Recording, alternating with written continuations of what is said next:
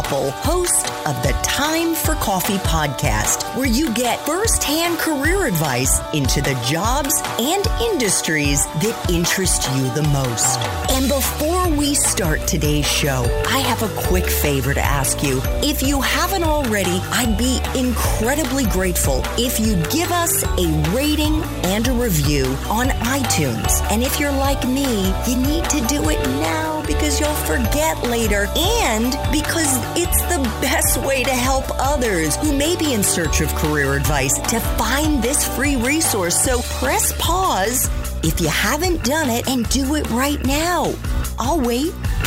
Thanks so much and enjoy today's show. Hey there, Java Junkies. Welcome back to another Espresso Shots episode of T for C.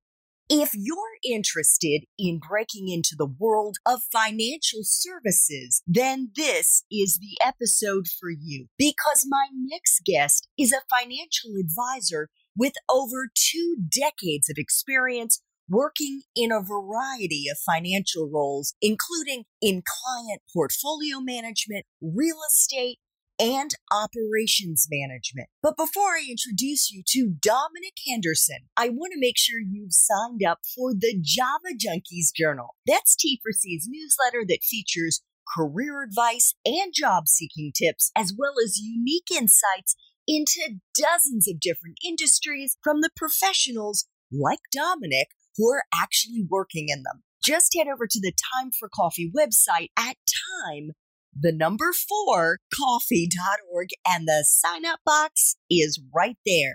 Now, my finance obsessed Frappuccino lovers, please grab your mug and take a chug of your favorite caffeinated brew because it's time for another caffeinated career conversation. And my guest is Dominique Henderson, the founder of DJH Capital Management, the financial advisory firm he launched in 2016 in the Dallas Fort Worth area. DJH Capital specializes in creating financial roadmaps for its clients to achieve better stability and comfort with money. DJH also specializes in cash flow management, tax shelters, and tax free income investment programs. Dominique has been working in the financial industry since 1998, and he actually knew from a young age that this is what he wanted to do with his life. When he was in elementary school, Dominique wrote a financial mission statement. My brain is exploding here, which was to help people win their money. Those were his words, my friends. Dominique is also the founder of the Jumpstart Coaching Lab, which is working to change the face of financial services by equipping the financial professional of tomorrow to serve their ideal clientele. He also hosts a wonderful podcast called conversations for financial professionals where he digs into the next gen of financial advice. Dominique, welcome to Time for Coffee. Are you caffeinated and ready to go? I am, Andrea. Good to see you again. Good to see you again. Hold up that mug because this is called branding, my friends. you like it? You like it? I like it. Now, I know you sent me one. I just can't remember off the top of my head what it says there on your mug. Conversation Finance is the name of the podcast. Yeah. There you go. You see, this is how bad I am down. My mug isn't even branded. I do have a time for coffee mug, but I didn't bring it. You are like, you are the package. You I'm trying. I'm trying my best. I'm trying. I got to keep up with people like you. Oh, please. Please. Well, listen, one of many things that I admire about you, Dominique, is that you really know an industry that I know nothing about. Could you please give us a high level view before we dive into our 10 espresso shots? What financial services includes? No, this is going to be a great conversation. And I have to say, please call me Dom because it's going to shorten the interview probably by, by a third because I know all these syllables in my name uh, tend to make interviews long. But I'll, I'll say this financial professionals, which run the gamut from coaches to advisors to therapists. I think there's a very simple way to say what we do, which is we help take people's limited time and limited money and spread them across unlimited choices. Now, whether that's you're wearing a coaching hat or a counseling hat or a planner hat or advisor hat or a therapist hat, I think you're pretty much doing the same thing for all those groups of people. So that's my definition of financial services. Okay, fair enough. Now, why is it that it I, I get the money piece, but how are you saving people time? Well, this is a good example. I use this with all my prospects. I say, hey, there was a time in my life when I was much younger and less gray that I used to love to get out in the Texas heat and cut my own yard. So I actually know how to do it. In fact, I got some of the equipment in my garage. But as I got older, I started to realize that a marginal hour of my time was worth a bit more than I pay my landscaping crew. And so therefore I start to say, well, I need to leverage this. So sometimes financial services is one of those where you you have the capability, you have the knowledge, you have the aptitude, but you might want to outsource that so you can operate in your zone of genius, to borrow a, a Gay Hendricks saying, right? So I think we save people. I know I save my clients time, and I've heard it time and again because if you think about a weekend of going through all your whatevers for hours and not really having the certainty that you did it the right way, all the stress and anxiety that may build versus working with a person like myself, that's saving you time. That is an excellent way of describing it. And by the way, I learned how to cut my yard because when I was a kid, my parents sent me out there and I had to do it with the push mower and it oh, took Lord. me five hours because we lived on three quarters, no, an acre and a half. What am I saying? Oh saying? yeah. Oh, An yeah. acre and a half. And it was a push mower with the clippings that would be caught Oh, in a yeah. bag and I oh, had Oh, to yeah. then bring that to empty it. So Oh yeah. You you were wishing for a brother or something. I had a brother, but he was quite a bit, he was six years younger. So, you know, it took a few years before There- he was old that. enough. There's there that. you go. There you go. Well, thanks so much for that overview. Let's get into the first espresso shot, which is what entry level jobs, Dom, are available to young people who want to break into financial services? No, great question. I think I have to bifurcate just a little bit because there is part of our industry that's very popularized. You see Fidelities and the Schwabs of the world. And so let's let's stay there. That's what most people are going to be familiar with. And so in that you have practice building, which is bringing in clients, and then you have servicing those clients. There's a lot of jobs, like on all the job sites, recruiters hire for them all the time, that are on the practice building side. I don't necessarily think this is the best place for people new to the industry to land because there's a lot of, you know, prospecting and gathering clients that take a little bit more than just product knowledge to be good at, right? You got to have some really good people skills and communication skills and all that kind of stuff. Some of the stuff that you develop later in life usually. But on the other side of that is the support of clients, right? So you, you think about these associate or junior advisor roles that allow you to kind of be a sponge or a fly on the wall, if you will, whatever analogy you like, to kind of see what goes on. What what does a Dom do in a day, you know? And and hear those recommendations, sit on the client calls, take notes, go through plans, all that kind of stuff. So I would say the junior or associate advisor role is probably the most suited for somebody coming out of college or out of school. Excellent. Thank you. What about a useful hard and soft skill, Dom, that you've looked for over the years in the young people that you've hired? I think that, man, you know, in, in 2021, I would answer this differently than I would even 10 years ago. But in 2021, I would say etiquette for digital media. That can mean a lot of things, but basically, digital media is a platform that we now use. You know, we used to use ads and billboards and all that kind of stuff. We still use some of that to, to a certain extent, but there's a lot of marketing, if you will, that goes on on social platforms. And so understanding that etiquette, that's a skill set in itself. I've hired people, I've worked directly with people for my firm that don't have a finance background, but they're they're fluent in digital media.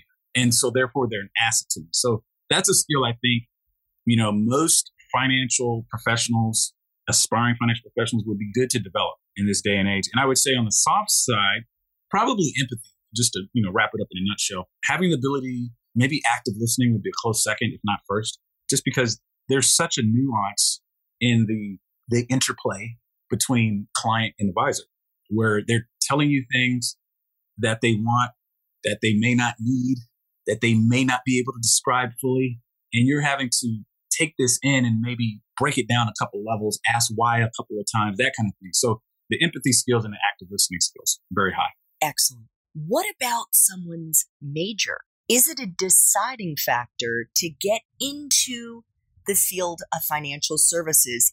In other words, if they haven't, like you, majored in finance in school, is it a deal breaker?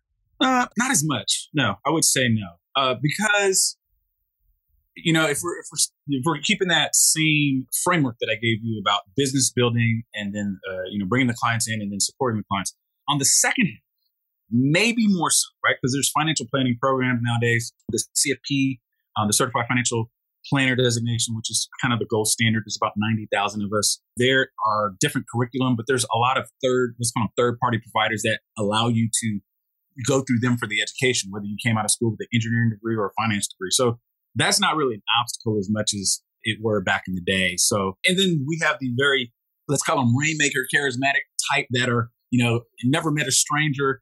You know, some of these people, I have these, these, these friends in my network that they haven't even gone to but they, they can just rent a room. You know, they just have it. And so the educational barrier is pretty low.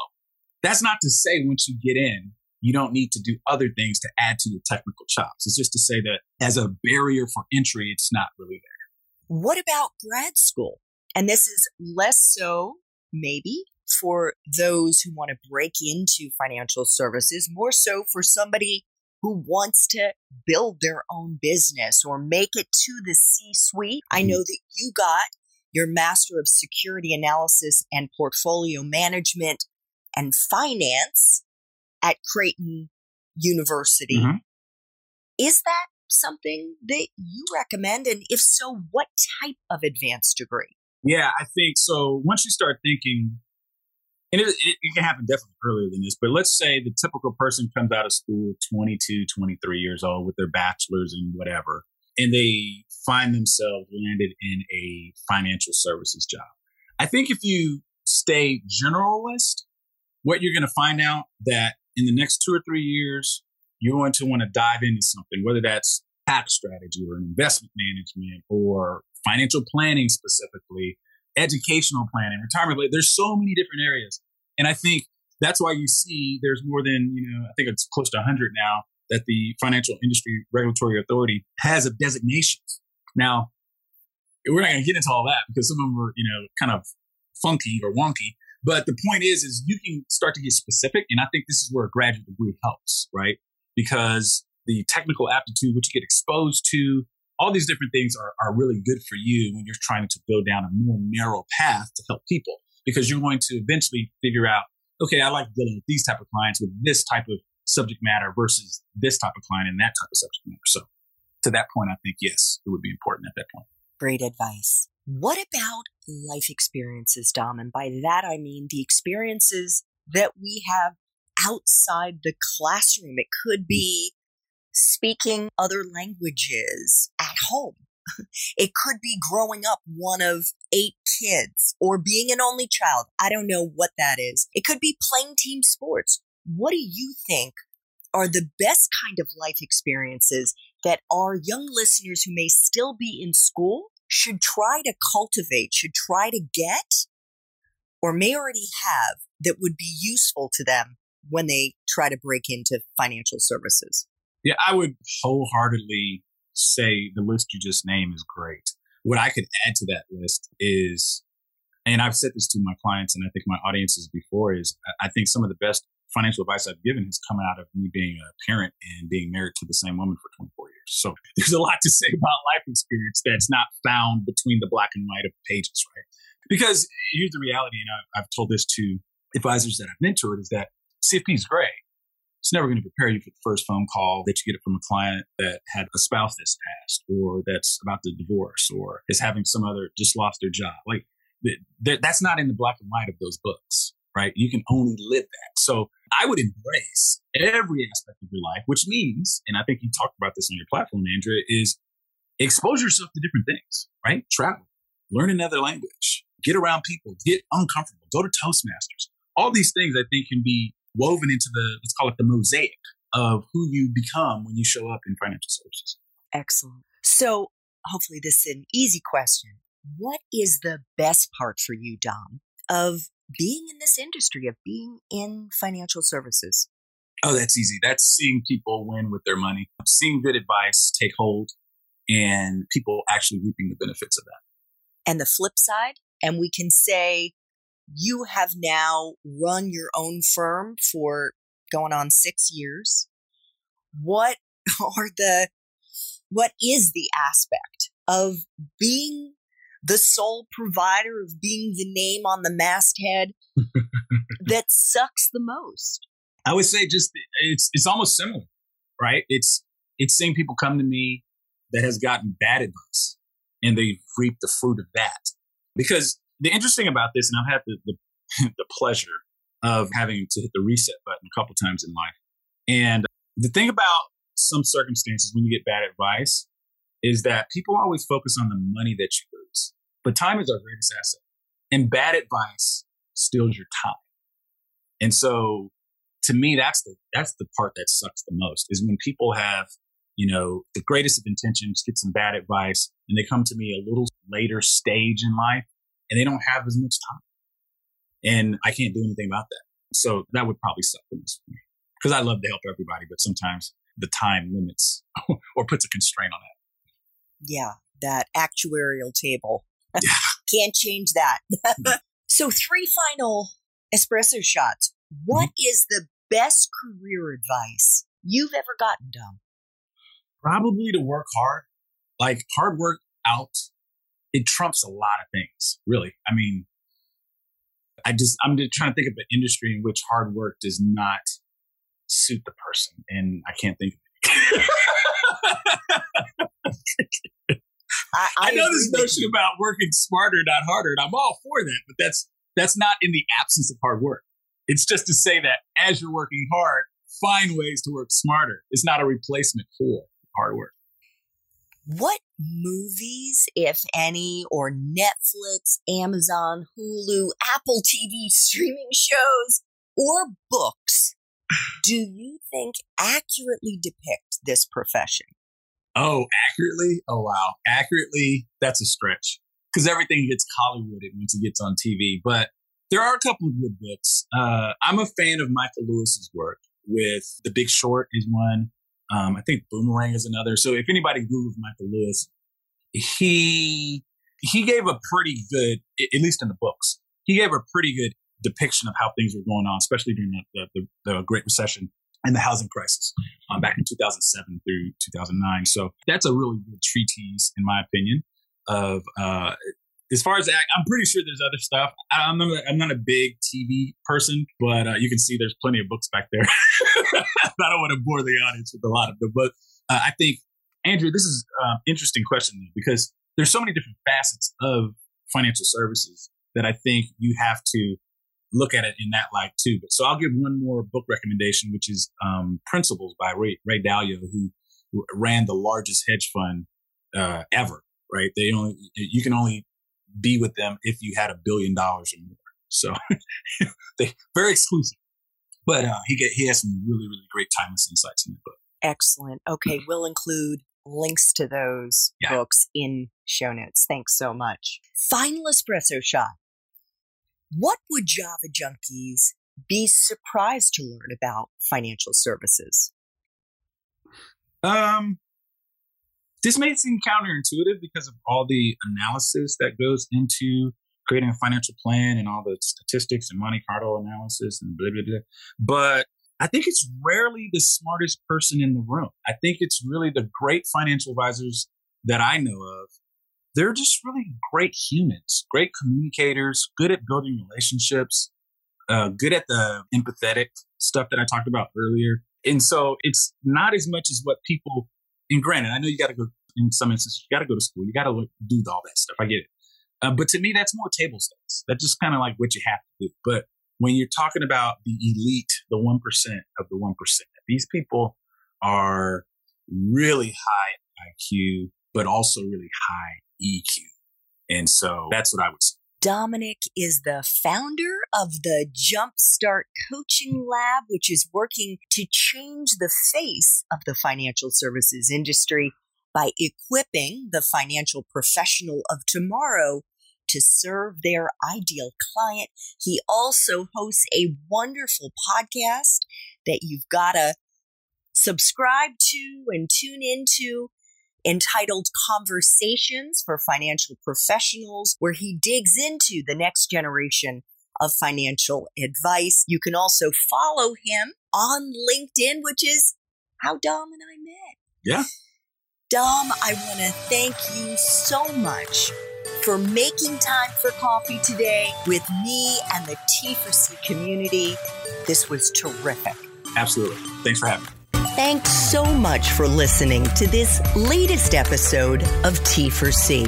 And if you're interested in learning more about my coaching services for confused college students and recent grads, feel free to check out the Time for Coffee website under the coaching tab at time, the number four, coffee.org, or text me at 202 236 5712. That's 202 236 5712.